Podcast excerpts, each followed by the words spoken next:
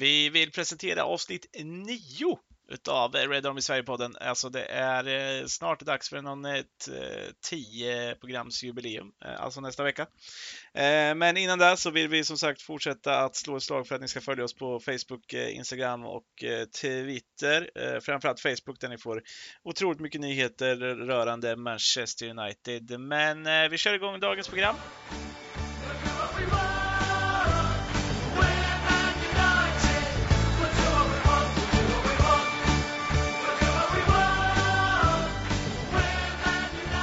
Ja, då rullar vi igång Red Army Sverige-podden igen och eh, den här veckan så är det eh, samma gamla trio. Eh, jag, Jonas Andersson, Mikael Krekula, Adam Stenberg. Välkomna grabbar! Tackar, tackar! Tack! Varsågoda! Och eh, ja, inte lika muntra miner här idag, eh, utan eh, det, det vi får säga är väl helt enkelt eh, fy och blä. Och så börjar vi att prata om en eh, ytterligare en 1-0 förlust. Känns som att det har varit på tapeten förut. Eh, och det är alltså Bournemouth borta på Vitality Stadium en, eh, en regnig lördag, ja, runt lunchtid. Dålig tid överlag. och ja, stora problem för United. Uh, inte en match där vi måste bryta ner ett lågt försvar eh, och vi förlorar, utan en match eh, liknande den mot Norwich. De försöker ändå spela Bournemouth, men vi lyckas inte riktigt göra det där sista. Det finns många aspekter att ta i det här, men vad känner ni direkt efter det här poängtappet, grabbar? Man hade ju byggt sin uppfattning om att, ja, nu kunde det kanske vända lite här och Mikael har snackat om det tidigare att kan det här bli en trend, då kan man ju bli trygg. Men nu är vi tillbaka där på ruta ett någonstans. Jag håller med det du säger Jonas, vi har en match som faktiskt bör passa oss. Det är liksom inte så här att det återigen blir tydligt att vi har problem mot ett lågt stående försvar, för så såg det inte ut. Det fanns ytor att slå på. Av någon anledning lyckas vi inte riktigt nyttja de ytorna och en del i det är ju i min värld att vi har Pereira som nummer 10 funkar jättebra eh, mot eh, Norwich, men i den här matchen så slarvar han på tok för mycket. Det känns som bollar som borde gå djup går på första backen och sen får Bournemouth kontra istället. Mm. Mm, men det känns väl som att han har inte den kvaliteten riktigt att hålla han kan göra en bra match mot Norwich, men sen kommer han inte hålla den. Han kommer inte bibehålla den nivån och formen till nästa match. Han, man kan inte räkna med att han att han ska leverera i en så viktig position också, som nummer 10 ändå är. Nej. Så det är ett misslyckande tycker jag. Jag tycker aldrig att han ska starta där. Tycker aldrig att han ska starta överhuvudtaget. Men... Uh, den lilla jäveln lurade ju mig ganska hårt. Jag vet att jag skrev uh, i vår grupp att ja, men jag var nöjd med honom efter Norwich och nu bytte in mot Chelsea där i kuppen så gör han ändå en bra insats när han kommer in då också. Det känns tryggare med honom på plan på något sätt. Och så kommer man in mot Bournemouth och han är katastrofal, verkligen, igen. Ja, men alltså, visst, han kan absolut göra bra matcher som han gjorde mot Norwich och då kan man ju hylla honom. Mm. Att man måste ju kunna säga att han gjorde en bra match då, vilket han gjorde. Men jag tycker inte att han är en tillräckligt bra spelare, så jag förstår inte riktigt varför Ole envisas med att spela honom så mycket. Nej. Eller jag förstår det, han har inte supermånga alternativ, men jag skulle valt annat. Om jag ja, fick bestämma. Men tittar man på, på bara rent statistiskt så är det ju bedrövligt. Alltså, han tillsammans med McTominay är sämst på plan rent passningsmässigt. Båda ligger på, ja, Pereira är 60% i passningssäkerhet och McTominay är 61 tror jag någonting. Eh, mm. Och jämför man Pereira mot eh, Norwich till exempel så har han 78 där. Eh, och det blir ju en så gigantisk skillnad bara där ser man ju det här som du säger att det fastnar, Adam, du säger att det fastnar på, på första back och de får kontra. Ja, men också det här ibland någon gång när han slår förbi första back, men då står han en stenhård passning som bara rinner rakt ut och inte, ja, inte ens Usain Bolt hade hunnit upp den om han hade fått starta i förtid. Ska man jämföra med Norwich så tycker jag att på Carrow Road så fick ju mycket mer, eller mycket mindre tid med bollen och var tvungen att ta lite snabbare beslut. Nu mm har han bollen, har ett bra läge och man bara väntar sig att ja, nu går ju Martial i djupet, nu går Rashford i djupet, men bollen kommer liksom inte dit den ska. Han är begränsad helt enkelt. Och jag tror lite som Mikael säger, han kommer kunna göra bra matcher ibland, men det är ingen vi kan förlita oss på någon slags jämnhet över säsongen. Nej, han, han har inget bra beslutsfattande i sig heller tycker jag. Alltså det är inte så att han, att han tar rätt beslut hela tiden. Så att det blir lite hit and miss med honom. Han var ju så fruktansvärt bra mot Norwich. Han var ju jättebra och gjorde det enkelt. Och hade finess. Gjorde Ja, någon alltså, tunnel ja. och... Jag Det vet ska inte om han jag ha, tycker den att han är matchen. sjukt bra men Jo men, Men i den matchen tycker jag absolut att det var bra. Men alltså andra matcher den här säsongen har han ju varit bedrövlig och nu är han ju tillbaka där. Och som jag sagt tidigare, alltså jag anser i alla fall att han var riktigt bra mot Norwich och tillförde någonting. Hade jävligt bra kemi med Martial. Mm. Men idag den här matchen, då liksom var det tvärtom. Han gjorde ju dagen sur för Martial som gick på bollar och ändå inte fick dem. Och när Martial mötte kunde han ju missa så här passningar som bara ska sitta på foten och slå Mm. förbi honom. Det blir lite problemet för att han gör ju Martial sämre. Martial är den som har minst bollkontakter på plan. Mm. Eh, och mest bollkontakter har han när han går ner och hämtar bollen framför James. Eh, och då är han ju ganska långt från mål. Då är han nere vid plan, mittplan någonstans och möter boll. Eh, och mycket är ju just för att Pereira och, och McTominay till exempel aldrig hittar fram med bollen till honom. För att de, de helt, helt enkelt är för dåliga rent passningsmässigt i den här matchen. Och Pereira tappar boll på många andra sätt också. mm, kan man säga att hade vi haft en riktigt bra innermittfältare och en riktigt bra tia Mm. så hade vi fått upp bollen och skapat fler chanser och kanske vunnit matchen. Håller ni med? Ja, det tror absolut. jag med. Absolut. Vi hade åtminstone odlat fram några mer solklara målchanser igen. För det är väl det som saknas mest i den här matchen. Ja, för jag tycker där det brister och det blir så Ja. tydligt i den här matchen. Får vi lite kontroll på mitten, hittar in till nummer 10 som ligger på rulle och hela tiden vill ha boll Mm. och sen gör enkla beslut, då kommer ju spelare som Rashford och James eh, komma igång. Det är ju inte så att de snubblar bort bollen hela tiden i den här matchen. De får ju knappt lägena. Nej. Och visst, när de får dem så är de inte vassa. Det är inte det jag säger. Men det, det, blir det kommer ju lösa sig mycket av sig självt när vi har bättre spelare på de positionerna. Mm. Vi har liksom fått någonstans, inför säsongen i alla fall, en tryggare defensiv. Och det har vi tjatat om förra säsongen, att utan en trygg defensiv så kommer vi aldrig få tryggheten på mittfältet. Men nu har frågan blivit istället, vi ska ju få någon trygghet offensivt och mittfältet är så underbemannat liksom. Mm. Eh, eller underbemannat är det. Jo, vi har för dålig bredd och vi har för dålig spets. Eh, Vår bästa spelare McTominay den här säsongen, det säger en hel del. Mm. Och han, eh, det märks att han är dålig mot eh, Bournemouth. Att han inte riktigt är där. Han vinner fortfarande lite boll och han är jobbig och han springer men han kommer inte riktigt in i den här matchen som han har gjort både mot Chelsea och eh, Norwich. Och jag börjar tro att eh, matcherna börjar slita lite på honom också. Eh, ser lite så ut. Han såg frustrerad ut mot Bournemouth. Ja, det har ju varit många matcher nu och speciellt borta matcher också. Och det, det tar ju på sitt resande. Ja, Långt till Bournemouth också. ja, och han är ju ung fortfarande. Man får inte glömma det. Han är ju Nej, jag nej. tror han är bara 22.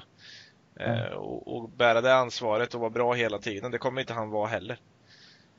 Eh, Kanske låter klyschigt, men kan det påverka honom att han var lagkapten för dem? Ja. ja det, det kan nog ligga ett visst tryck på honom. Ja, han har fått mer press på sig. Blir väl- väldigt hypad efter Chelsea också. Mm. Att det är liksom han som är the main guy. Så att, ja, det kan nog ligga något i det. Men jag, jag tror inte att det är den stora sanningen ändå. Han, det känns som att han klarar av det. Men jag tror att det ligger något i att det täta matchandet kan slita på honom. Det, det är ju så. Det, vi har tunn trupp och vi, eh, Ole har inte roterat mycket. Han valde att spela ett ganska starkt lag mot Chelsea så att det kan absolut påverka. Mm. Och eh, ja, jag tycker ändå, för om man tittar första kvarten där vi fortfarande faktiskt eh, presterar ganska bra. Vi får ju fram klart mest eh, halvchanser i alla fall, eh, första kvarten. Ja, men då hittar man upp med en rakare passning till Martial till exempel som skarvade nu till James som låg på rulle och, och så fort vi fick det läget så sprang han ju från Diego Rico.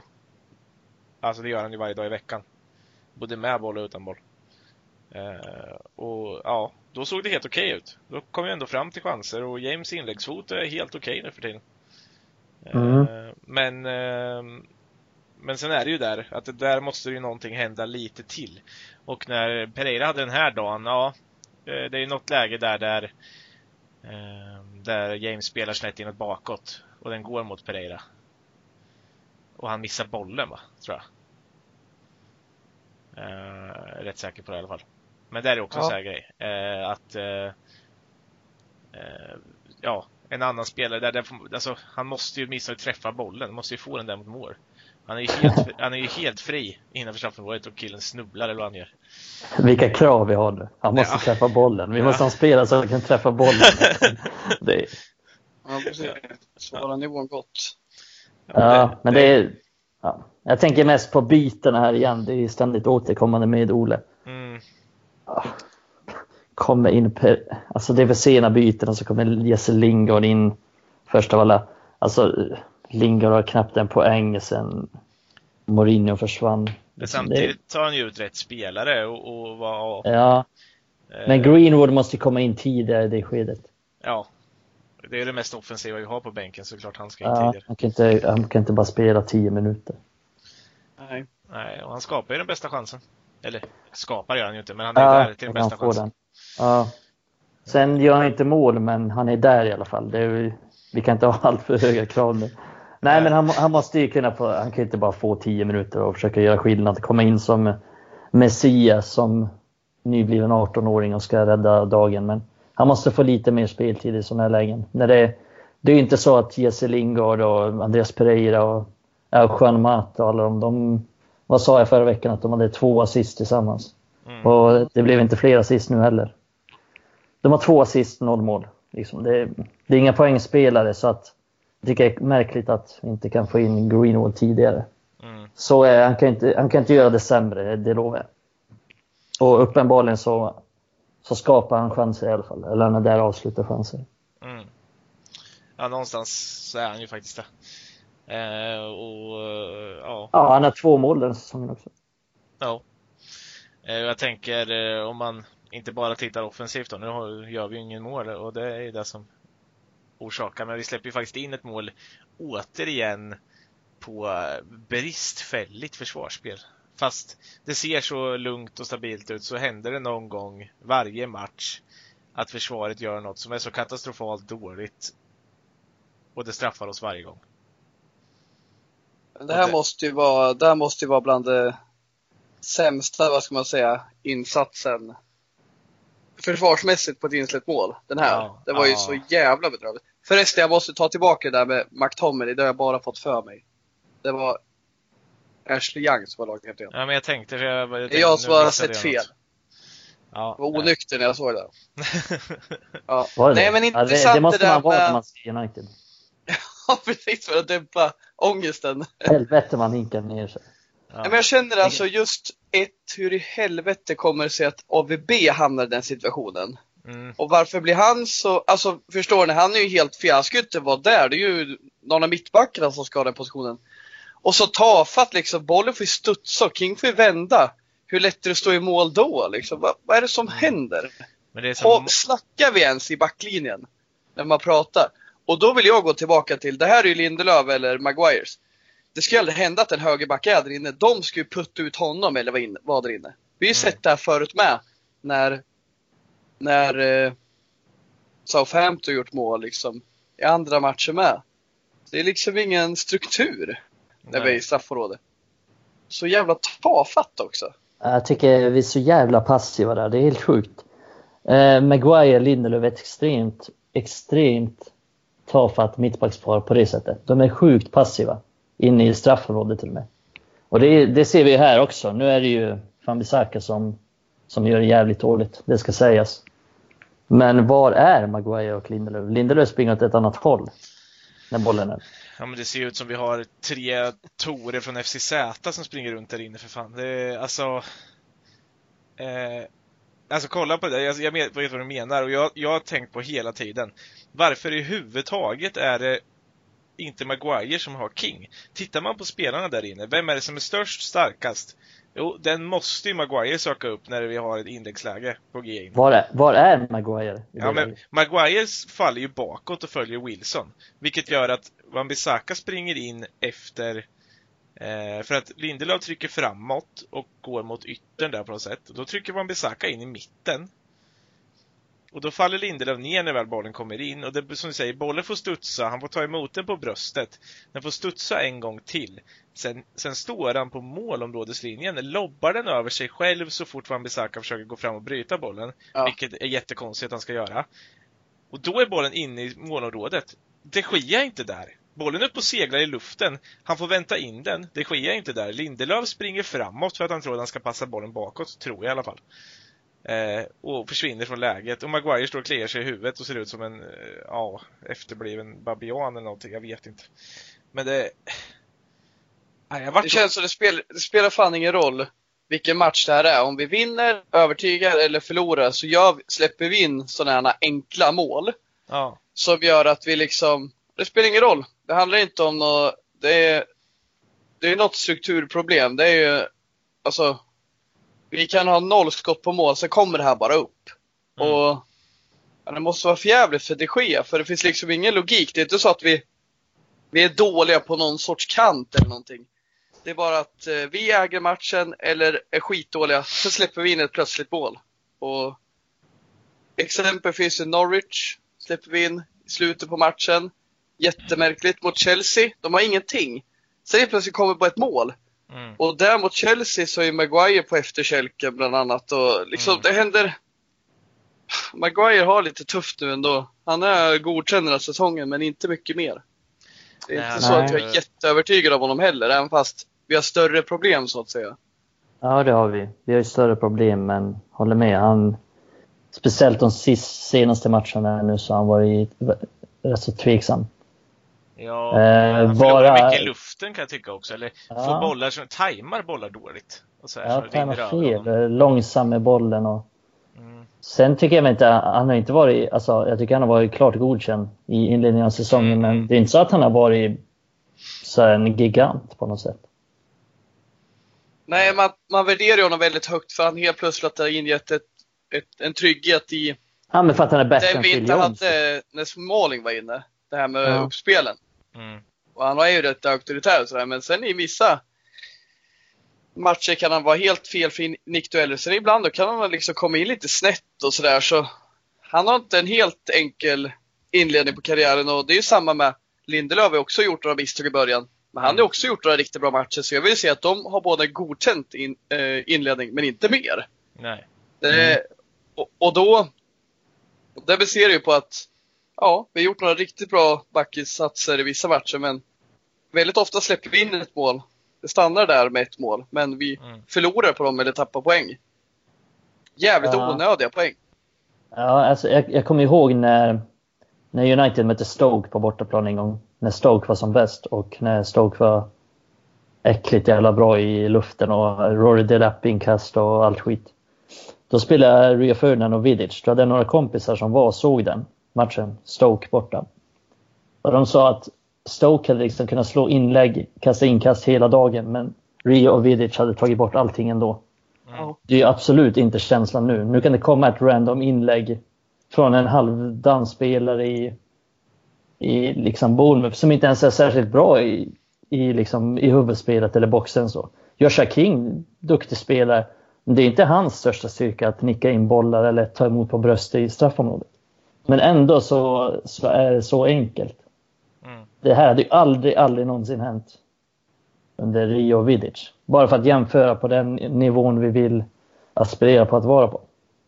Så det är Mm. ja, godkända, men man vill ju ha mer. Absolut. Och det är Ja, och det kanske hade varit väl godkänt om det var så att vi inte hade släppt in mål i varje match. Ja, Det är Holland nollor det ser ju bra ut ändå stundtals. Mm. Ja. Och får man titta till den här matchen så Fred är ju eh, Ja Sen kan man väl säga vad man vill om Fred men han är statistiskt klart överlägsen på plan den här matchen. Han har mest Jag tycker inte han var dålig i den här matchen. Nej, han var bra jag matchen. tycker, Han har jag tycker han var en av få spelare som inte gjorde bort sig. Alltså Mm. egentligen. På mittfält och backlinje. Ja, ja. Och han har mest brytningar. Han har eh, bäst passningsprocent. Han har allting sånt där. Så den här matchen gör han väldigt bra. Det är bara synd att de runt omkring honom då fallerar och inte gör det lika bra. Eh, annars har vi varit lite vana vid att det kanske är han som har fallerat. Nu har han faktiskt, efter att ha fått spelat lite, blivit mer Eh, även om jag, som ni har sagt också, tycker jag känner mig lite otrygg med honom fortfarande. Man är fortfarande lite rädd när han får bollen på mittcirkeln och ska försöka vända bort någon. Ja, absolut. Och, men ska man jämföra den här matchen, den som Ja. är intressant. Absolut, de var jättebra. Eller, han Mm. var godkänd. Ja, Han gjorde inte bort sig och det där är man rädd för. Men alltså det här handlar inte om hur han är som spelare. Jag håller med dig. Idag var, eller mot Bournemouth var han bra. Mm. Eh, och det är ju också mycket i det där att man in, han inte slarvar med bollen. Vilket är i och för sig rätt viktigt som central mittfältare. Men han var väl det minsta problemet då. Mm. Tillsammans med kanske James tycker jag är Eh. ganska bra. Faktiskt. Han och Ja. Rashford trampar lite vatten i den här matchen. Genom Mm. att de inte får rätt bollar tycker jag.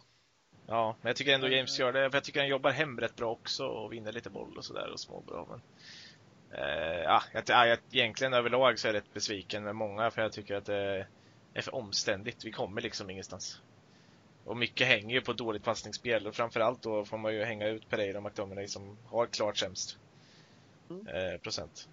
Eh, Ja, lite Oles idé också att som han sa när han, när han väl kom till United att mm, nu ska vi spela rakt, vi ska spela snabbt, vi ska spela framåt. Mm, det ser vi inte mycket av just nu. nej. Jag tänkte, eh, ja, förutom att jag tänkte säga att, ja, den här tippningen vi gjorde när vi, ni grabbar gissade ju på 2-1 båda två. Jag sa 3-1. Känns väl som att poängen delas ut till ingen. Eh, Nej, där var vi ute och cykla. ja, alla sa ju att eh, Bournemouth skulle göra mål i alla fall, så där fick vi rätt. Mm. så att, eh, ja, United håller aldrig nollan. Eh, det är spik på den. Men eh, jag tänker vi kan ta över det här snacket som vi pratar om här nu med eh, att det- ser lite risigt ut och så eh, på vissa delar. Och framförallt framåt till att vi ska möta Partisan och Brighton här nu i veckan. Det är två hemmamatcher för en gångs skull. Eh, vilket känns lite upplyftande på något sätt att få se Old Trafford igen. Det känns som det har varit mycket borta sista tiden. Eh, och eh, om vi bara börjar med Partisan då, förutom att vi vill se eh, för en gångs skull få se mycket ungdomar. Vad, eh, vad kan man ta med sig efter att ha sett typ Bournemouth för det här? Eh, alltså jag, jag känner ju Pereira out. Gå med sin Ja. helst. Men Ja, jag vill se ändringar i, i laget och ändringar i taktiken också. mm, Det är mycket jag vill se ändring på, men, men jag hoppas ju på, på ett lite mer ungdomligt lag. Surprise. Jag hoppas på att få se. eh, Jag, vill, jag tror att William startar. Jag tror att nu måste ju fan Greenwood få starta. mm, Och sen tror jag Garner kan starta också faktiskt. Vi ju vi är en ganska bra sits i, i gruppen. Så att det känns ändå ganska tryggt mm. i och med vinsten borta mot dem senast. Sen hoppas jag på Ethan Laird som högerback. Det har jag inte mycket förhoppningar på, men jag hoppas på det. Vi kan behöva vila lite spelare faktiskt. Det är, det är många som spelar mycket på, på sistone och om vi säger att vi såg ganska trötta ut mot Bournemouth så, så är det väl rimligt. Ja, att Garner ska spela ska väl inte behöva vara någon, eh, eller som Adam brukar uttrycka det, en no-brainer helt enkelt. Eh, han måste ju spela den här matchen. Vi måste vila, McTominay behöver vila. Fred skulle säkert också Mm. behöva vila egentligen, men jag tror mest på att McTominay behöver vila. Ja, vi har inte så många alternativ där. Det är ju väldigt tunt. Eh, och, och att en André Gomes eh, skulle få chansen i en sån här match tycker jag bara är, är rätt. Även att Greenwood ska spela. Han ska starta en Ja. sån där match nu. Alltså, Det kommer inte bättre tillfällen för dem. Nej. Alltså, Nej, vi har snackat det- om det tidigare. Vi kan, inte, vi kan inte tro på hans ord. Oles ord om att han ska satsa på ungdomarna men inte spela dem nu. För det, det fan. Vi har hela jävla gruppen med oss. Vi har sju poäng. Vi eh, vann den här lilla... eh, nej, det gjorde vi inte. Men alltså, vi, har- vi har sju poäng. Vi spelar på Trafford. Vi behöver vila. Vi har skador. Går inte det ihop sig liksom, ja men då är inte det här någon ungdomssatsning. Då är ungdomssatsningen nästa år. Jag menar, som vi har snackat om tidigare, vi har ju vår tanke om vad det kan vara som är bakom Gomes. Men en sån här match måste jag ändå få hoppa in i alla fall. Spela kanske 40 minuter minst. Mm. Alltså minst. Jag tycker att Greenwood ska spela hela matchen. För som det ser ut nu, när Martial är så himla bra, när Rashford funkar till vänster och James är bra ifrån till höger. När fan ska jag få spela liksom? Och Mm. Partisan, de kommer inte göra någon supermatch på Old Trafford borta. Nej. Vi måste spela dem nu. Och Garner, han kommer inte ha något problem. Alltså, absolut inte. Så, alltså det finns liksom inga frågetecken här. Det kan väl vara lite att gå med, men där kan jag sträcka mig till att, om ger en, en halvlek i alla fall. Mm. För fan, Ja. låt han vara med. Men jag hade inte haft något Och i problem att, att vila Han var både, eh, vet det, både Fred och McTominay. Och spela Lu, eh, vet han, Dylan Levitt och eh, Garner som innermittfältare i en sån här match. Dels att vi behöver vila spelare och dels att de här två har visat i U23 att de ändå kan spela. Och de spelar bra ihop också. Mm. Eh, alltså jag vet att det kanske är riskfyllt och allt möjligt så, men vad fasen, det är som ni säger. Vi har mycket matcher, de behöver vila. De här spelarna Jag skiter i riskerna i den här matchen om jag ska vara ärlig.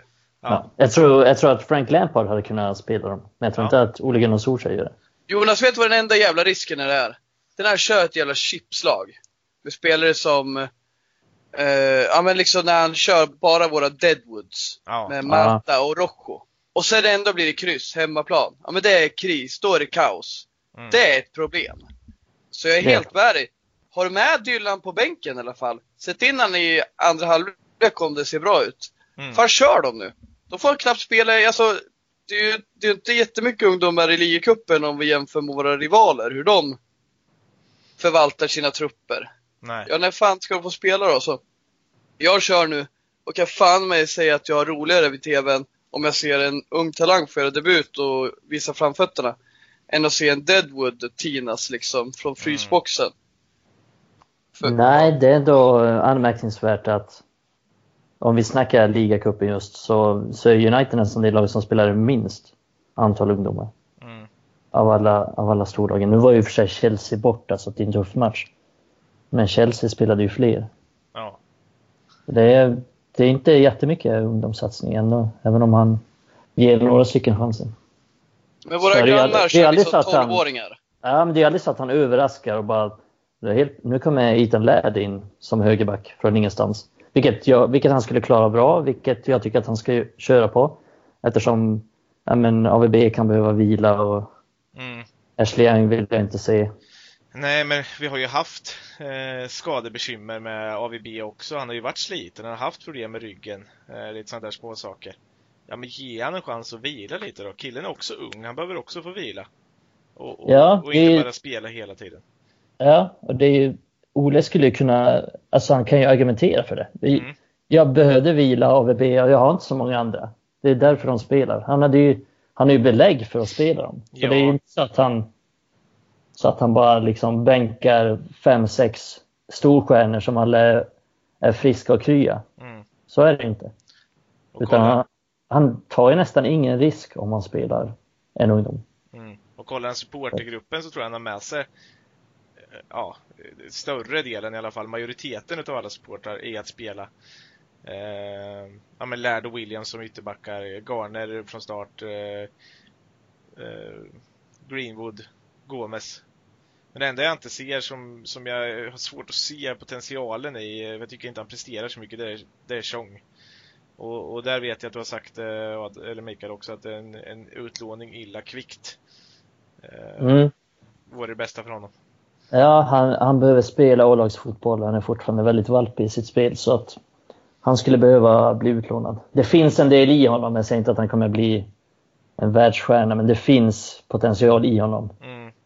Men han, det är ju bra om någon annan får ta den smällen. Liksom, Ja, när, han, när han tappar boll än att United tar det. Det var ju, som jag fattade det och har tolkat det så tänkte United låna ut honom. Men att han ville själv stanna kvar. Men där tycker jag att, vad fan, låna ut honom till Feyenoord eller någonting. Mm. Jag tänker också holländska ligan till ett av de lite bättre lagen där i, så han får spela offensiv fotboll. Ja, men Eh, varför mot inte? lite Han kom försvar. Feyenoord, va? Innan han kom till akademin. Eh, PSV? Nej, Jag Feyenoord har eller någon PSV? bild av att han var i Fey, alltså sett han med någon Feyenoord-bild när han var väldigt liten. Eh, Ja, det- PSV kan vara- eller Feyenoord, kommer inte ihåg. Jag kan vara ute och cykla. Mm. Men det som är beklämmande med vår situation när vi liksom får möjlighet att rotera, det är ju att det är jättesvårt att rotera mitt, mittfältet. Det enda senioralternativet, om vi säger då att Garner ska spela, det är ju som du nämnde Mikael förut idag, att Pereira kan ju vara central mittfältare. Men det är liksom inte alternativ man vill, men det är ändå någon som kan, vill spela, kan kliva ner. Mm. Men det är liksom, det är, fan då vill man också hellre se Levitt och sen visst göra bort sig totalt för att väl hoppa ut i andra halvlek och vila lite, sen får väl någon annan komma in. Mm. Men just att det, det går ju liksom inte att laborera. Matic och Pogba är skadade. Och Mm. i övrigt, ja. Det, det såg vi ju mot, eh, vad heter det, Partisan borta var det va? Mm. Eller om det var ligacup. Ja, ligacupen var det ju. Liksom, vi kör ju typ ordinarie eh, mittfält, fast vi kanske inte vill det. Men vi har, vi har inte så mycket val. Nej. Nej. Vi hade kunnat vara att spela Garner, men den är ganska tuff att göra. Ja, det, Så här, Man det köper känns- ju lite att det händer. Men man Absolut. köper ju inte att Garner får sitta på bänken i, mot Partisan. Men ja, ni förstår. Så det är ju det är tunt så in i helvete. Mm. ja, jag tycker ändå Ole, Ole har ändå ett jävligt gynnsamt läge. Han presterar inte bra i sitt lag. Men han är ändå de flesta med sig. Det är liksom, han får inte jättemycket, jättemycket kritik egentligen. Sett över hur dåligt Manchester United spelar. Hade det varit Real Madrid så hade hans huvud redan varit på, på planen. Mm. Så att jag tycker ändå att han, han kan, och sen köper han ju sig mer tid tycker jag. Om han skulle spela ett, spela väldigt många ungdomar här, Mm. då tror jag inte han, då tror jag ändå många köper det. Om, även om det skulle bli liksom 1-1, då kommer inte han få någon superhård kritik. Nej. För titta lite så här. Eh, ja men Brandon Williams, jag ser inte att han är mycket sämre än, än eh, Ashley Young och Luke Shaw. Du får inte ut mycket mindre av honom på vänsterbacken utan du har ju en större chans att han gör en, ja nu är det väl elakt i huvudet här och mot eh, alla att dra Trent Alexander-Arnold liknelsen men det är ju en liknelse som går att göra. Ja, men absolut. Eh, Det, Alltså, Ja. nu är ju, sitta på vad han gjorde där, men han varit tvingad till det lite i, eh, i Liverpool där, uh, Jürgen Klopp, att göra så. mm. Men det är samma sak här. Ge han chansen åtminstone. Det kommer ju inte gå sämre än vad det gör för de andra. Ja, Jag, jag tycker ändå det är ganska tydligt att Ole, när det kommer, när det är liksom 50-50 mellan två, som är, jag tycker ändå det är rimligt att säga att det är 50-50 mellan Ashley Young och Brandon Williams, om vem som presterar bäst nu. Då, då väljer han alltid, alltid, alltid rutinen före. Mm. Så på det sättet tycker jag inte det är någon ungdomssatsning. För är det 50-50, då väljer han alltid det, det säkra alternativet. Det tycker jag är tydligt med Ole. Ja, och just där också att han väljer spelare som Mata och Rojo som han inte egentligen riktigt önskar. Alltså, Mata, visserligen förlängde han med honom.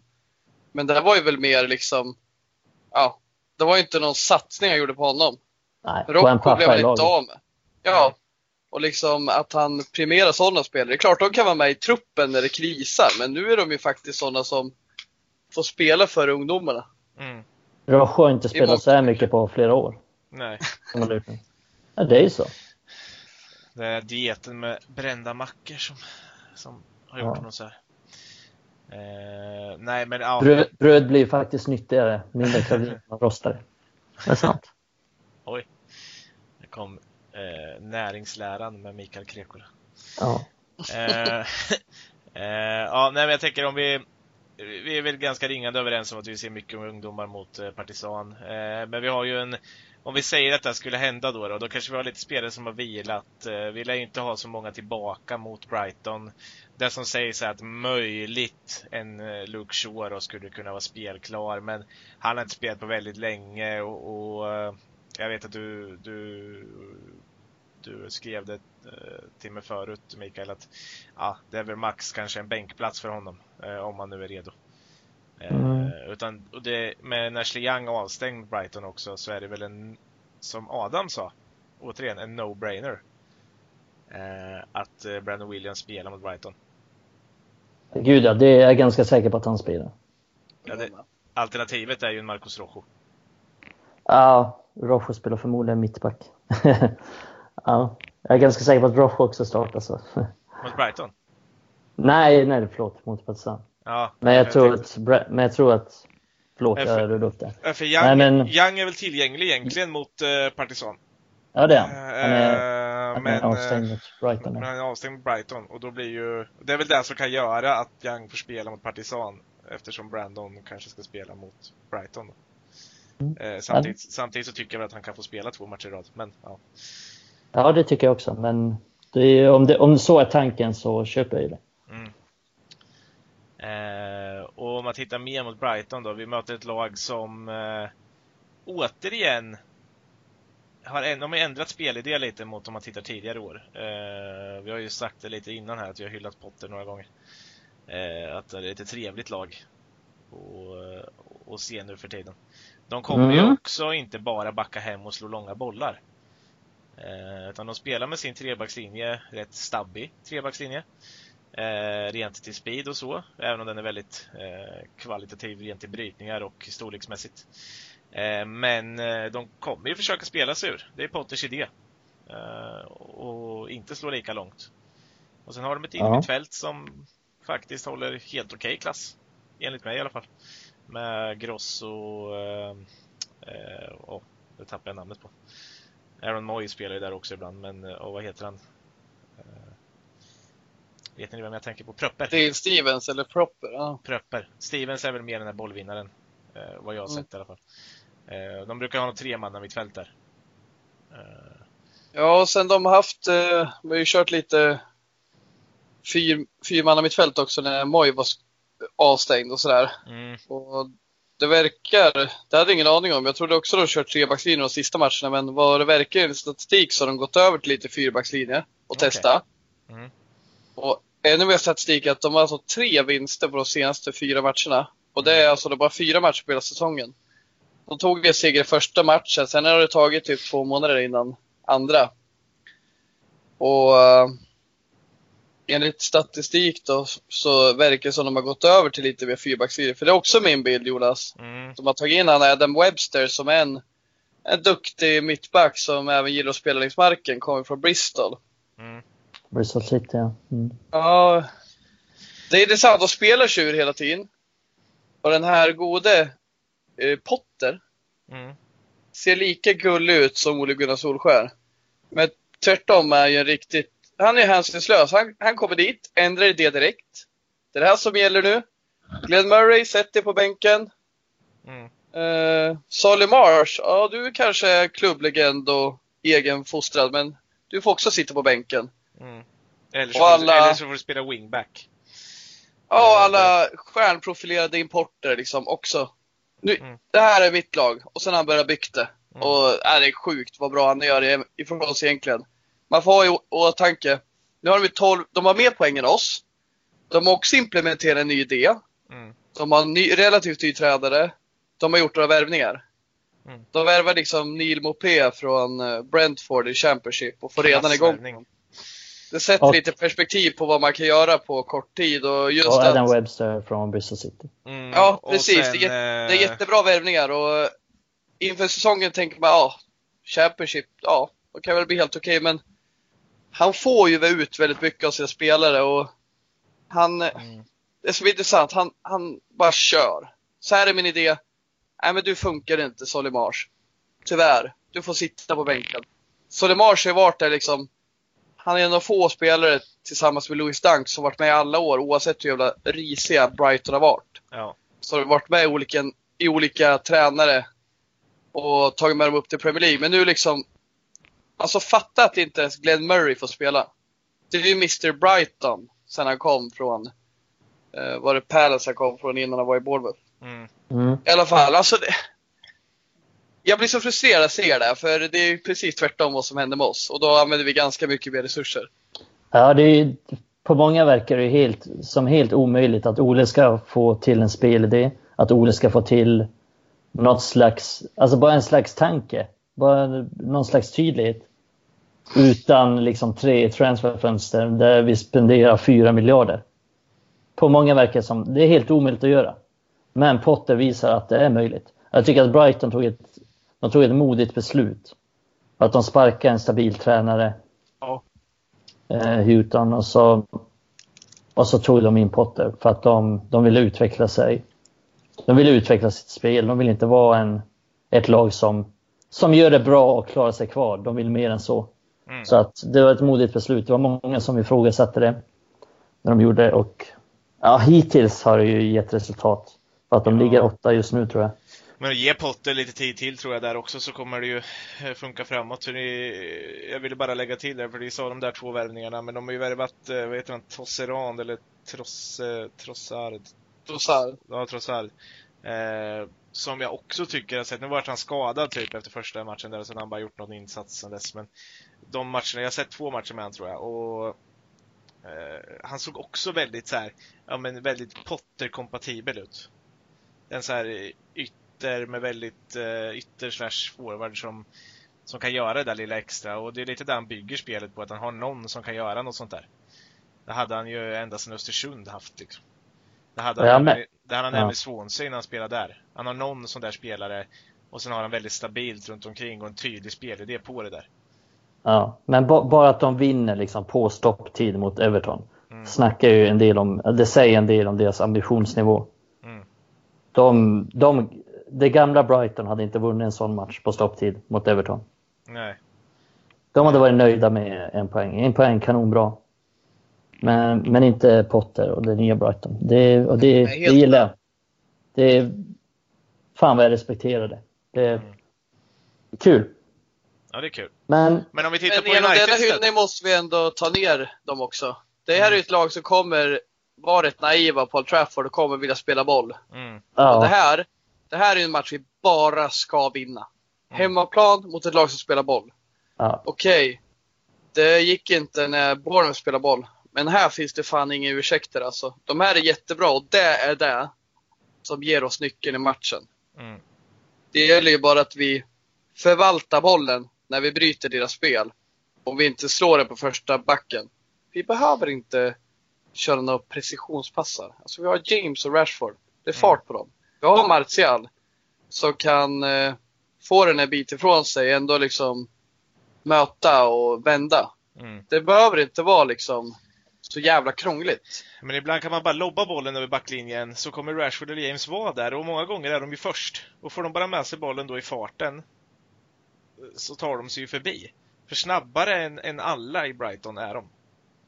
Det finns ingen i Brightons, i alla fall defensivare del, som springer ifatt dem. Nej, de, de kommer inte hänga med om, om Rashford, James, Martial får ytor och vi, Nej. vi utnyttjar det på ett bra sätt. Om vi får fram bollen till dem, Mm. då kommer inte de hänga med. Och vi kommer få ytor mot Brighton. Det är jag tämligen övertygad om. Ja. Och där gäller det ju bara då sen att de där är lika effektiva som mot, eller ja, nu var vi kanske inte effektiva mot Norwich när man säger att man missar två straffar, men någonstans i den, i den eh, eh, kategorin i alla fall. Att man hittar dem där och att eh, ja, men Rashford sätter dit sitt friläge. Sådana grejer måste ju till i en sån match. Ja, samtidigt så, så är Brighton ett sånt lag som förmodligen kan göra minst ett mål på Old Trafford. De gör minst ett Ja. mål, vi släpper ju, släpper ju alltid in ett mål. Ja. Eh, Jag släppte in mål i varenda match förutom mot Chelsea och Leicester. Det är bara topplagen vi... ja, som inte gör mål. Nej. Eh, ja, nej men, men jag håller med Adam. Det är ju där någonstans nyckeln är. Att vi faktiskt kommer få ytor för att de kommer vara lite naiva. Det Eh, är det som är känslan. ja, Jag, jag tror inte Potter kommer backa hem. För han vet att han är ganska trogen sin idé. Och det märker man inte minst när han liksom väljer att plocka in en 19-årig Aaron Connolly istället för Glenn Murray. mm, Det är liksom, och, och det är ju all heder åt honom att han verkligen går full all in och inte kör med spelare som han inför säsongen ville sälja liksom. mm, Han, tar, han kör inte på säkra kort. Nej. Helt enkelt. Han, han har sin idé och han går efter den. Han, han väljer inte Ashley Young för Brennan Williams om man säger så. Nej, och han, han är kanske inte någonsin kommer bli en stor tränare, men han är ändå någon som försöker och har ambitioner. Allt tyder på att han ska bli stor tränare, Potter. Men han liksom tänker ju rätt. Och Alltså det är som du sa Mikael, bara en sån grej att de gör mål mot Everton i slutminuterna, alltså där får ju fansen att tro på mer. mm, De var ju ledsna liksom när eh, eh, Newton drog, för det var en jävla bra gubbe och det var ju nästan lite orättvist att han får dra. Alla fick ju chocken. Men Ja, absolut. med kortet på bordet nu och efter säsongen, då kommer du tänka att okej, vi lämnar tryggheten, men nu får vi möjligheten. mm, Mm. Ja, det är någonstans det man vill ha. Känner jag, om jag skulle supporta liksom Crystal Palace, Brighton och så vidare och så vidare. Då vill jag ju ändå att man inte ska leva i meningslösheten som jag känner väldigt många klubbar har gjort länge. Men många klubbar börjar gå emot det nu. Vilket är kul för Premier League. Mm. Och jag tänker att vi, vi ska lämna det här pratet ihop med att eh, vi får tippa igen då. Eh, hur vi tror att det går mot Brighton. Eh, jag vet inte vem som börjar sist, men jag tänker att eh, Mikael kan få börja idag. Um, bra fråga. Vi vinner med, vi vinner med 3-0. Och de som gör målen är Fred gör ett mål, Martial gör ett mål och Greenwood gör ett mål. Du Där har ni det. Du har lite feber alltså? Det visste jag inte. Nej, jag är aldrig sjuk. Adam då? Då säger jag 2-1 till United. Uh, Martial i mål och uh, James i mål. Du går på samma inslagna väg som förra gången. Det gick ju bra. Feg. Eh, Sa jag James förra gången? Ja, det, nej, det gjorde du kanske inte. Det, var nog Mikael som sa James. Eh, nej, men jag, jag, jag, jag, jag kör väl samma väg som förra gången också. Jag tror faktiskt vi kan göra tre i den här matchen också. Men vi släpper ju in mål som vanligt, så 3-1 då. Med eh, McTominay, det är han som sätter ledningen för oss. Eh, sen skulle jag väl säga att eh, Martial och eh, James gör mål också. Eh, så där har ni, ni vet ju vem som brukar vinna det där. Ja. Ja. James gör inte mål, så är det bara.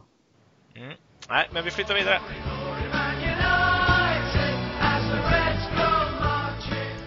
Vi rullar vidare från Partizan Brighton. som man kan kalla så. Partizan Brighton. Ja, det är snyggt. Bra Eh, lag. Ja, men PB. precis. PB. Personbästa. Eh, eller Partizan Brighton. Men vi rullar vidare från dem och jag tänker att vi eh, dyker direkt in på dagens frågor. Vi har fått in ganska eh, kvali- kvalitativa frågor. Bra frågor till oss den här veckan. Mm. Älskar frågorna. Ja, Väldigt, väldigt bra frågor. vi kan lyfta det hur många gånger som helst. Men mer frågor. Vi älskar frågor. Eh, skicka frågor. Eh, släng frågor. Bara kasta ur det vad ni vill. Frågerekord. Ink. Ja. Precis. Eh, det kanske vi inte når upp i idag, men till nästa vecka vill vi ha ett frågerekord. Vi vill eh, ha över 25 frågor, säger jag redan nu. Eh, men vi ger oss väl in direkt. Eh, Facebook, Stefan Magnusson skriver så här. Taktisk förändring utefter motstånd? Frågetecken. Bara för att 5-3-2 har fungerat i en match så behöver man inte köra det i all evighet. Flexibilitet. Punkt. Tyckte OGS gjorde det bra under matchen mot Chelsea, men annars väldigt dåligt, eh, framförallt mot Bournemouth. Fel formation, hade hellre sett en 4-1-3-2. Vad tänker ni? Eh, ja, vad tänker vi? Att det här har vi ju haft uppe lite, att eh, vi gillade när han, eh, när han varierade. Eh, och mot Chelsea så var det väl en eh, en, eh, en typisk, eh, typisk coachdrag när han faktiskt går över från en, en ja, 3 5-3-2 eller vad man säger, eller 5-2-3 eller vad han nu ställde upp med från start och går över till en, en 4-2-3-1 igen. Och faktiskt får ut något positivt utav det. Mm, det gillar man ju. Det gillar man ju att han, han vågar ändra under matchen. När det, när det börjar se sämre ut. Det hade man ju önskat att han alltid gjorde, men det har, det har lyst med sin frånvaro lite. Men det gillar jag. Mm. Förutom mot Chelsea, och absolut. Beroende lite på motstånd så det är alltid bra att vara flexibel. Jag vill ju att vi ska ha någon slags grund som man nästan alltid spelar. Mm.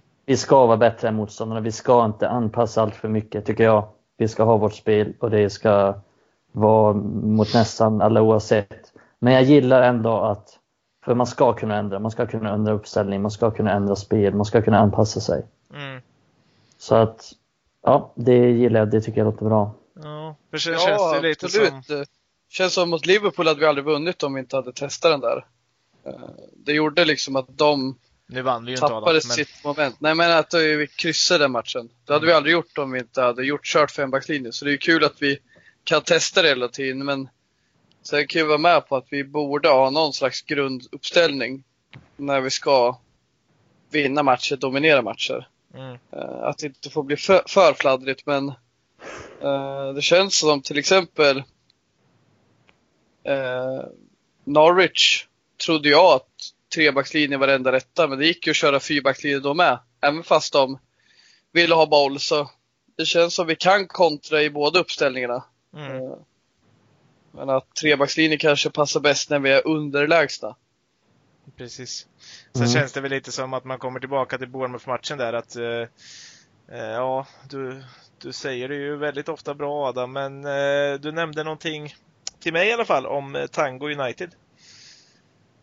Ja just det. Eh, Tvärtom. Bakvänd tango. Ja, precis. Två steg bakåt, en framåt. Hela tiden. Ja, och det är väl lite så när vi går in i, i, i Bournemouth-matchen att det känns som att vi tar några steg tillbaka igen. Eh, Ja. Och att det liksom inte finns någon idé med hur han ändrar i laget eller så. Ja. Inte, inte den taktiska delen heller. Nej, och även fast matchen passar oss så lyckas vi inte. Så det är ju något annat den här gången liksom.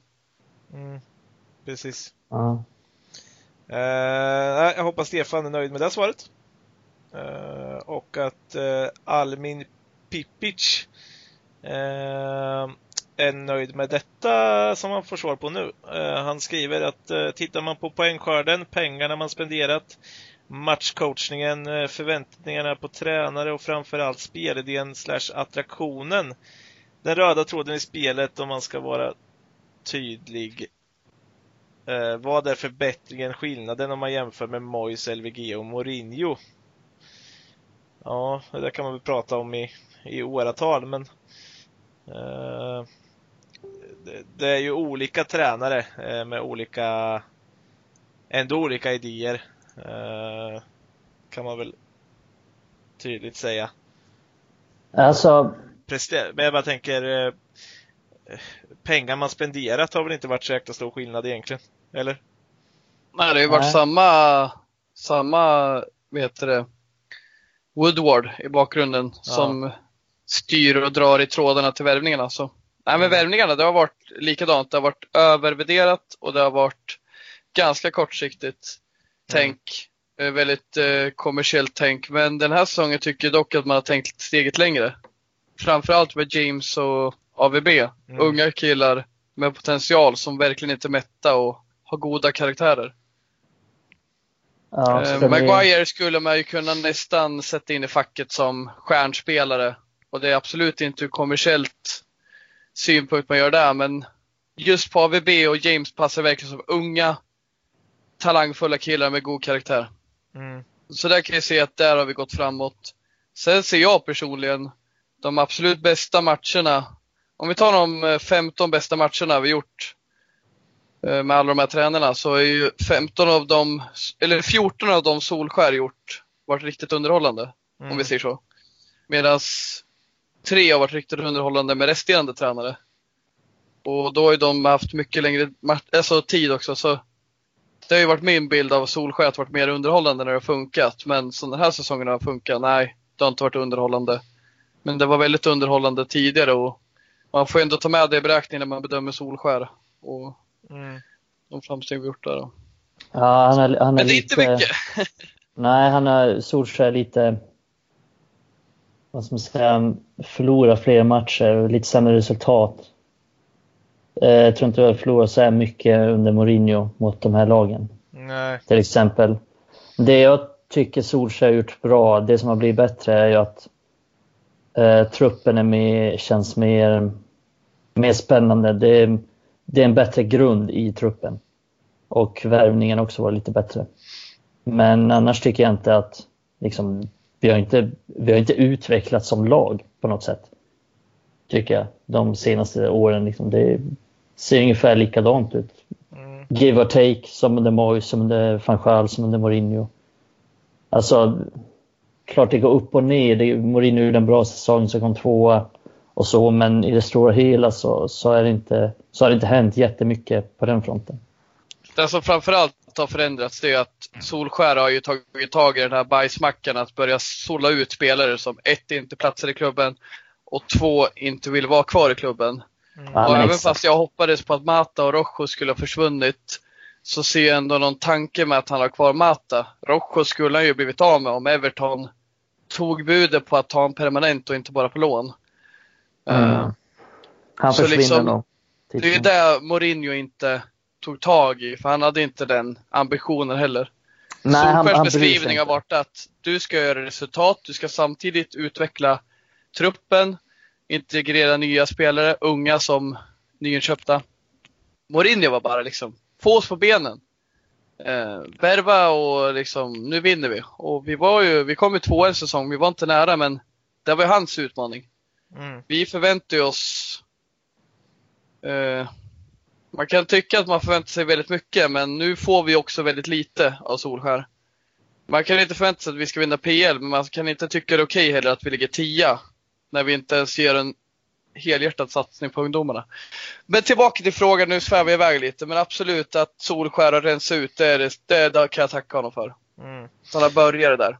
Sen så kan man ju bara, om man ska svara mer på honom där, att det här med röda trådar och sånt där. Det var, fanns väl en mer röd tråd i, i spelidén från LVG och Mourinho än vad vi har sett eh, utav Solskär eftersom vi inte har sett riktigt vad spelidén är eh, helt och hållet. Eh, men eh, jag, jag håller med er om att det har varit, eller varit, eh, eh, fler underhållande matcher under Solskär. Vi har fått se ja, men, mer. Men Solskjaer bryr sig om Uniteds framtid. Mm. Det gjorde inte Mourinho. Nej. Tack. Så jävla sant. Och det är ju lite så. Ja. Sen att Solskjaer inte får till det, det handlar ju inte om att han inte bryr sig. Han bryr sig Nej. mer än någon annan, medan Mourinho är lite så här. Jag tyckte om Mourinho i och mycket, men det är liksom ingen, ingen tränare som står kvar när det blåser om det är så. Nej. Eh, han är ju väldigt eh, mycket känslor i sig, men det kanske inte alltid är till klubbens bästa. Precis. Även fast jag tyckte han gjorde mycket bra. Mm. Och det är lite eh, där man kan avrunda egentligen att vi, vi ändå nog sitter med det bästa alternativet utav de här fyra just nu. Kan jag tycka i alla fall. Mot vad vi, eh, om man ser till, till vad vi kan få ut utav det. Och, och... Ja men alltså snackar man framtid så tycker jag att ja, det, det, ser bättre ut nu. Än det är inte en bättre tränare än Mourinho. Nej, Nej. Men, men, men, eh, men ändå en som passar oss bättre nu någonstans. För oavsett vilket tränare vi har så måste vi ha någon som börjar tänka om och det gör Solskär. Mm. Sen funkar inte resultatet. Nej, men så får Solskär kicken, säg om två månader, då kommer nästa tränare ha en mycket bättre trupp att mm. bygga på än vad någon annan haft. Precis. Sen, sen typ 2010. Mm. Ja. Eh, ja, det kan väl avrunda den frågan. Eh, för vi har fått en annan fråga som kanske är en av de mer intressantare. Eh, Marcus P Eriksson skriver att snacka om Lindelöf och Maguire. Har de hittat samarbetet ännu? Eh, trodde Maguire var en riktig hårding men inte sett mycket av det. Eh, Lindelöf har blivit rätt vek det sista. Eh, målet sist, vad gör Lindelöf där? Eh, han hade kunnat stoppa den farligt ganska enkelt om han gått närmare istället för någon chansning eller vad det är han gör.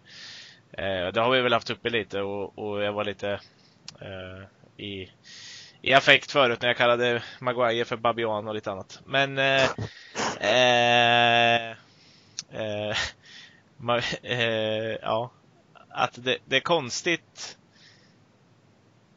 att jag vet att du Mikael, att eh, du, jag tror du håller med mig här, men eh, att man två spelare som Lindelöf och Maguire är så veka och så passiva på något sätt.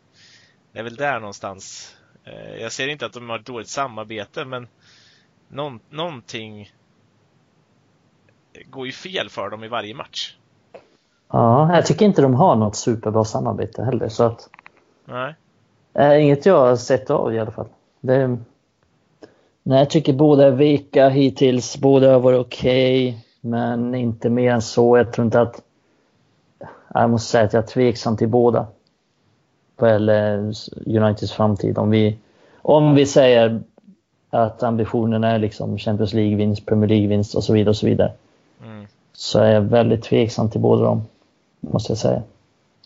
Och det är väl klart att det finns en potential i, i, i Harry Maguire. Eh, och... Alltså jag tror inte han har potential att vinna Premier League eller Champions League som en, den bärande mittbacken. Det tror jag faktiskt inte. jag, jag köper att han är, han är stabil alternativ som jag plockat in, men då fick jag ju fan betala för det också. Men... Ja, då fick du betala för mycket i så fall ifall han bara ska vara ett stabilt alternativ. Ja, gud ja. Det, jag, jag vill ändå jämföra den lite med när vi köpte in Lukaku. Även fast Maguire tycker jag är en lite sundare, sundare värvning eftersom han inte behöver ha den tekniska finessen som Lukaku hade. Men, men det är lite samma sak. Harry Maguire ser jag som en, han kommer in, han kommer komma, han kommer kunna fixa så att United stabiliserar sig som ett topp 4-lag, men jag tror inte att vi, att vi vinner ligan med Harry Maguire och Victor Lindelöf som mittbackar. Eller det är jag rätt övertygad om att vi inte gör. Nej, och så kan det nog vara, men eh, jag vet inte om jag kan hålla med om att Lindelöf har blivit rätt vek det sista. Alltså, ja, vek har han väl nästan alltid varit lite i, i vissa närkamper och mot vissa spelare. Han, han, hade ju problem mot Joshua King i landslaget och han hade problem mot Joshua King mot Bournemouth eh, i det fysiska spelet. Eh, ja, han har ju svårt i det fysiska spelet mot typ alla. Så ja, men, men i alla fall mot sådana där spelare som dels King är, är längre än honom, han har större muskelmassa och eh, ja, är väl lika snabb åtminstone som Lindelöf. Så att det... Ja, mycket snabbare än Lindelöf. Ja, ja, det såg ganska jämnt ut tyckte jag när de sprang mot varandra en gång. Men... King är mycket snabbare än vad Lindelöf Ja, då För att King hade bollen. hade King bollen, ja. Ja, det... ja men ifall King har bollen då blir han söligare än Lindelöf. Är du med? Ja, ja. På 100 meter har inte Lindelöf en chans, så jag köper Nej. det. Ja, uh, jag vet inte. Jag har ändå följt King mycket, han var i United. Ja, men jag tycker, Nej, jag, vet, jag tycker han har blivit långsammare de sista, mycket... sista åren. Han har blivit större rent muskulärt.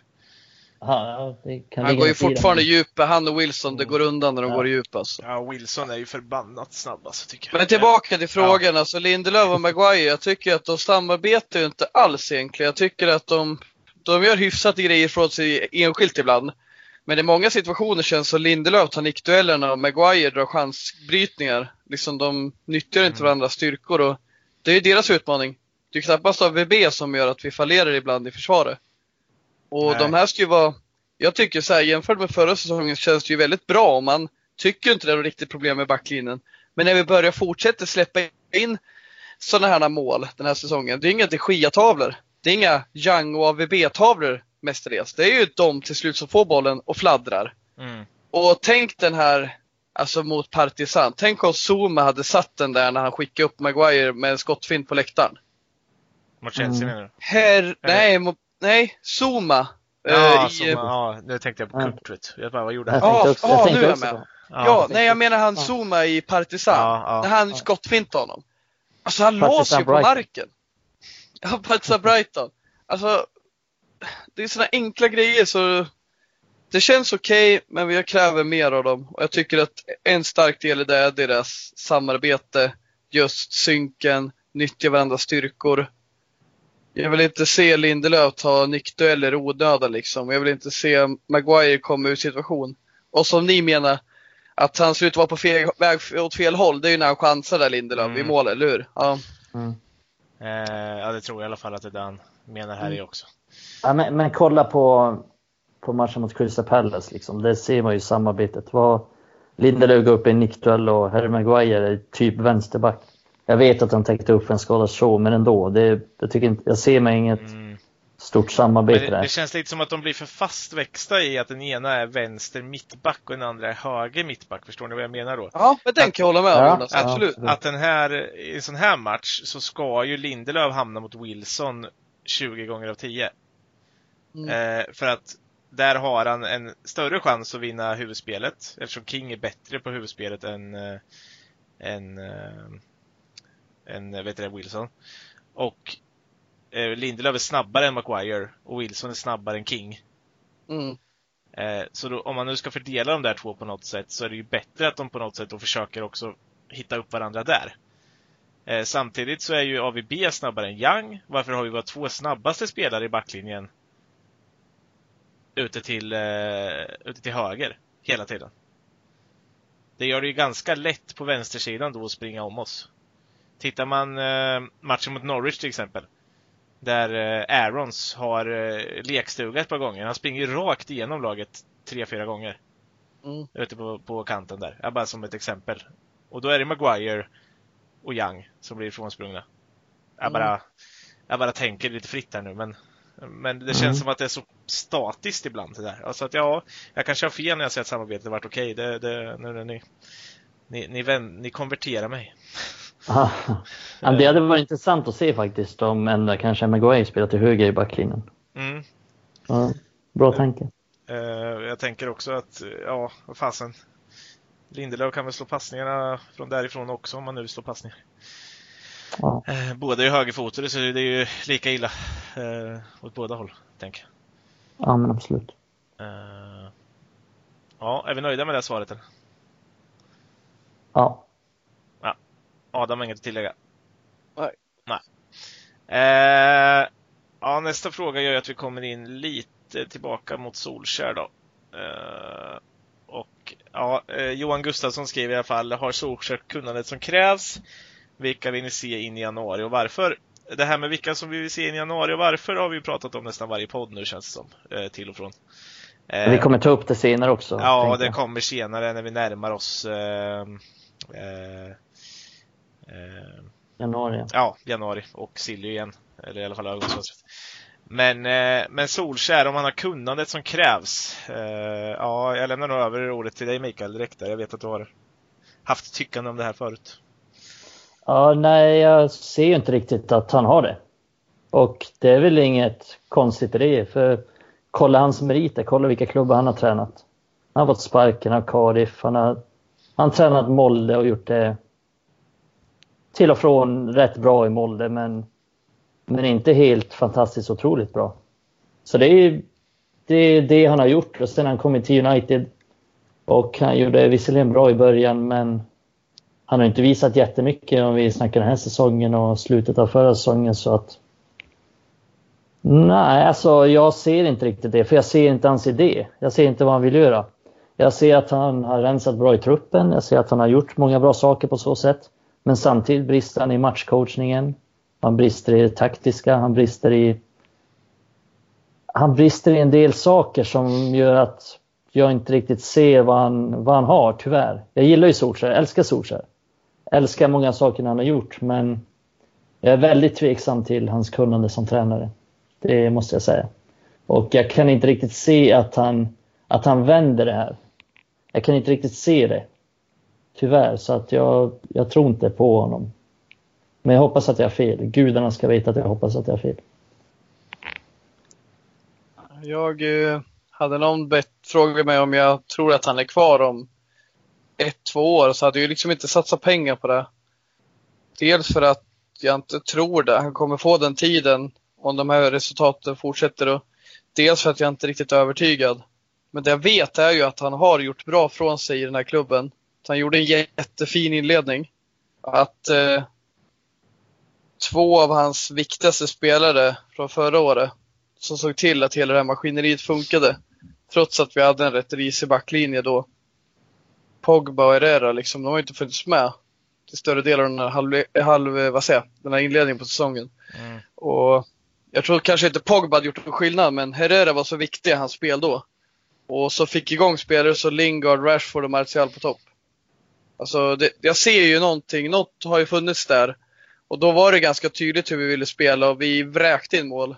Men det har försvunnit och oavsett det, oavsett om jag tror att han skulle kunna komma tillbaka med några värvningar så som det ser ut nu och den blicken jag fick från Solskär i rutan efter Bournemouth, han ser pressad ut. Och det är svårt att tro att han känner att han har tiden med sig. Även fast han vet att han behöver en ny Herrera, att han behöver en Pogba på plan så kanske han aldrig hinner få det. Ja, men vi måste ändå kräva mer. Alltså, har Brighton någon Pogba eller? De spelar ändå bättre fotboll än oss och Potter har fått, fått ordning på, det, på den skutan snabbare än vad Solskjaer fått på ett år. Samma med Brendan Rodgers som, har, som kom in i mars tror jag. Ja, men typ samtidigt som Solskjaer han har ju också fått dem att spela på ett helt annat sätt. Så att jag köper inte, alltså jag köper vad ni säger, men jag tycker ändå att man måste kräva mer. Man kan inte, bara, man kan inte skylla på, på hans skador. Klart han har saknat Pogba, klart han saknar Herrera. Vi, vi måste ändå, han måste ändå visa mer. Han måste ändå visa att han har någon slags idé som inte bygger på att Pogba liksom är tillgänglig. Det måste finnas någonting mer. Vi, vi ligger efter Brighton, vi ligger efter Bournemouth. Vi förlorar mot dem. Vi förlorar mot Newcastle. Förlorar mot Bournemouth. Vi förlorar mot Crystal Palace. Crystal Palace hemma. Det är...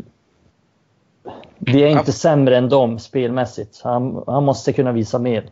Absolut, både Solskär och Woodward har ju underskattat hur mycket vi behöver ett mittfält den här säsongen. Ja, När Pogba skadar sig, då dör hela laget. Och även Ja. fast vi gjort några bra matcher mot uh, topplagen, vi har inte behövt Pogba de matcherna. Vi har inte behövt Nej. dem. För Nej. vi har varit så bra. När vi behöver honom, då har han inte funnits eller använts på fel sätt. Och det vi kommer till också, utan Pogba, då är inte vårt mittfält bättre än Brightons heller. Det är det som är ganska intressant där. Mm. Visst, vi är mycket bättre som lag, helhet, men vårt mittfält med Fred, Garner Absolut. och McTominay, det är inte mycket bättre än Pröpper, Aaron Moy och vad heter han, den andra chipsnissen? Nej, vad fan heter han, engelsmannen? Alltså, ah, ja, nej!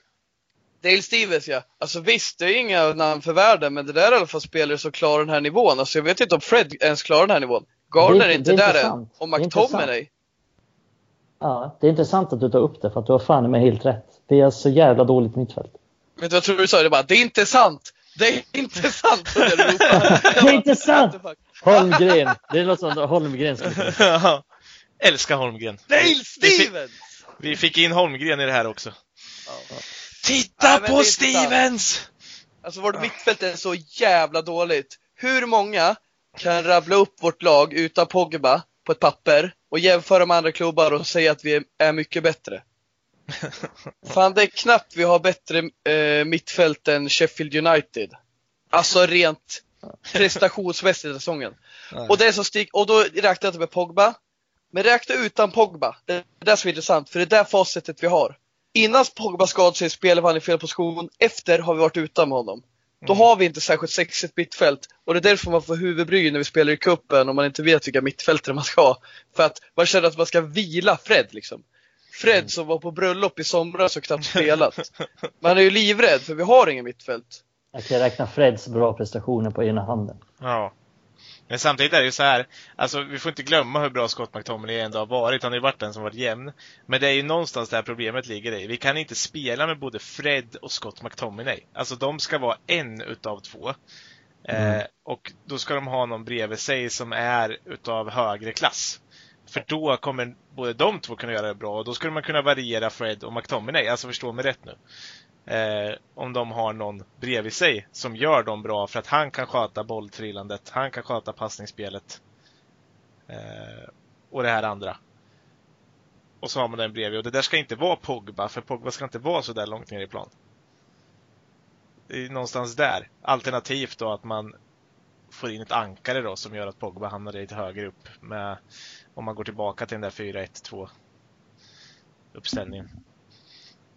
Mm. Och, och jag är helt med på vad ni säger, för jag tycker inte heller vi har sån hög klass. Men man får inte heller trycka ner McTominays insatser för mycket. Nej, nej, nej. Och det handlar inte om det. Det handlar- om att han är väldigt bra och det gör ju att vårt mittfält inte är sämst den här säsongen utan Pogba. Mm. Med McTominay då kan vi ändå vara topp 12 bästa mittfält. ja, ja men allvarligt! ja. Med Ja. McTominays insatser och de har ju varit jättebra. Men när han blir, hamnar i svacka då och Fred är Fred och Ja. Garner är junior och Pogba fan Yes. kanske inte ens kommer tillbaka i spel. Nej. Vad vet jag? Men då är det, när man hör de orden, då inser man hur illa det är. Mm.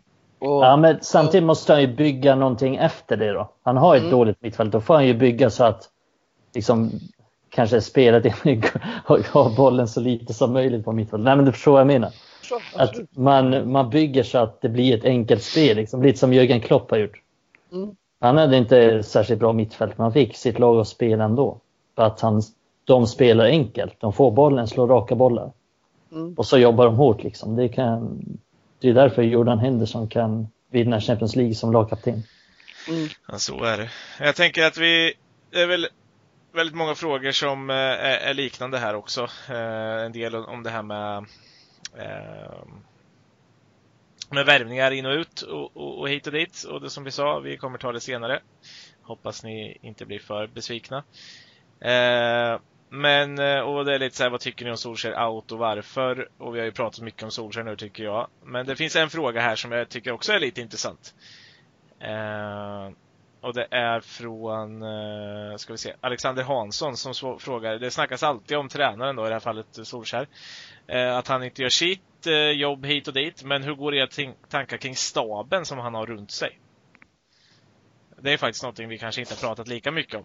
Och jag tänker att han åtminstone nämner, eller tänker framförallt på Kieran McKenna, Michael Carrick och, och Phelan. Mm. Det är lite intressant det här för att jag kommer ihåg när, när Ferguson var tränare och hade Mike Phelan mm. som assistent. Då fick han extremt mycket kritik, Mike Phelan. Det var mycket liksom bara, vad gör han? Han stampar sönder ballongen medan Fergie sitter där. Alltså, folk köpte inte att han hade någon slags taktisk kunnighet eller någonting. Mm. Och sen försvann han, liksom ingen grät över det. Han försökte på sig en managerkarriär i Hall, bland annat misslyckats, som så många assisterande gör. Sen tar Solskjaer tillbaka honom. Och så vinner Solskjaer allting i början. Och då blir det någon slags så här, Mike Phelan ett geni. Det är liksom, mm. Han har kommit in och styrt upp United. Vad hette han i Arsenal som kom in? Var det Steve, Steve Ball? Folk sa samma Steve sak Ball. där. Ja, Arsenal hade typ fyra raka nollor eller någonting. Började säsongen med det. Folk bara, ja men det är han, Steve Ball-effekten. Bra defensiv coach liksom. Och sen gick det 24 matcher till och så var Arsenal, som, som Arsenal alltid har varit de senaste åren. Mm. Så det är lite, det blir en trend att man, att man hyllar någon av assisterande. Man, antingen höjer man dem eller sjunker dem. Fast man vet ju inte egentligen vad de gör riktigt. Nej, men det där är ren och skär sensationalism. Alltså. Ja, men det är lite så. Men det blir ju väldigt ofta så också. Mm. Som jag sa, det, det rådde konsensus då under Fergie att McPhelan var en tomte. Och sen kom man in under, ja men så var det. Sen kom man in under Solskjaer och då var han ett geni. Så det är liksom, jag tror ingen vet riktigt vad som händer och vad de gör. Det är det som är så svårt. Jag, jag har ingen aning om Mike Phelan är en, en, uppenbarligen är han ingen bra huvudcoach i alla fall. Sen gör han säkert mycket nytta eftersom Ferguson vill ha honom och Solskjaer vill ha in honom. Och ja. Så. Kira McKenna, väldigt duktig visionär, ung tränare. Väldigt bra med U18. Han kom in och ändrade hela deras spel. Um, gillar honom mycket därför. Sen vet jag, sen känns han inte som en auktoritär snubbe direkt. Han är ju lite tillbakadragen, lite, ser lite snäll ut, lite solskär. Men eh, han har bra tankar, det vet jag. Sen vet jag inte hur mycket liksom, Paul Pogba respekterar honom. Jag har svårt att se Paul Pogba buga för honom, liksom. men jag tror att han har bra idéer, att han gör sitt. Michael Carrick, klok spelare, bra spelare, klok människa överlag, känner jag. Mm. En med saker innanför pannbenen, men sen vet jag inte heller. Han, Kieran McKenna, Solskjaer, det är ingen som skäller ut någon. Mike Phelan kanske. Men det är där jag också fastnar vid någonstans. Att det inte riktigt känns som att det finns den där rikta, riktigt auktoritära personen i någon av de här. Nej, nej, sen, nej som sagt. Uh, för jag har också fått lite känslan av att uh, Mike Phelan är den där uh, killen som glider in på julafton hos dig och käkar en kaka och dricker ett glas mjölk.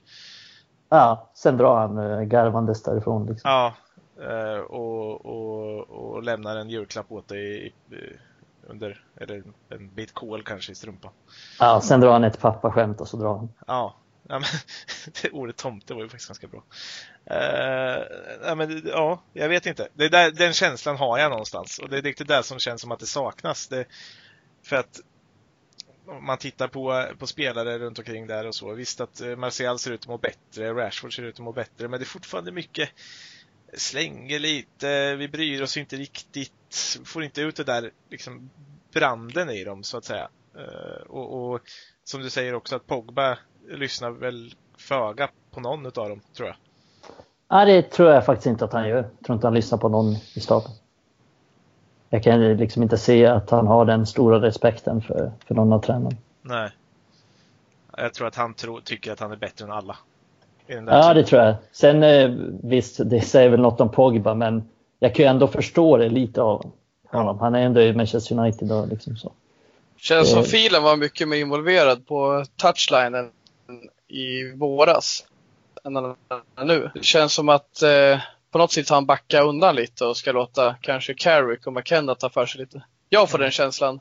Jag tyckte Mm. både han och Solskär var mer aktiva i våras. Det är som att de har gjort en helomvändning där. Ja. Mm. Det är inget jag reflekterat över men Nej, jag, jag, jag kan ja. säga så här, han kanske inte syns bara, men jag tyckte jag såg honom väldigt ofta uppe på touchlinen. Mm. Och Ja. Solskär satt kvar att filen var liksom bara Come on lad, come on, Come on, Get go in. on son, go on Ja. son. Jönsson! ja, nej, Ett geni. ett geni. ja. Det, ordet geni får väl avrunda den här podden. Eh, Det blev eh, för er ungefär cirka 80 minuters njutning. Eh, lite längre än vad vi haft de sista gångerna, men eh, hoppas att ni eh, är nöjda över att vi pratar lite mer runt era frågor. Eh, hoppas ni två grabbar är nöjda också. Jajamän. Ja, absolut. Mm. Och eh, ja, vi får väl avrunda det här med att säga adjöken fröken. Hej då!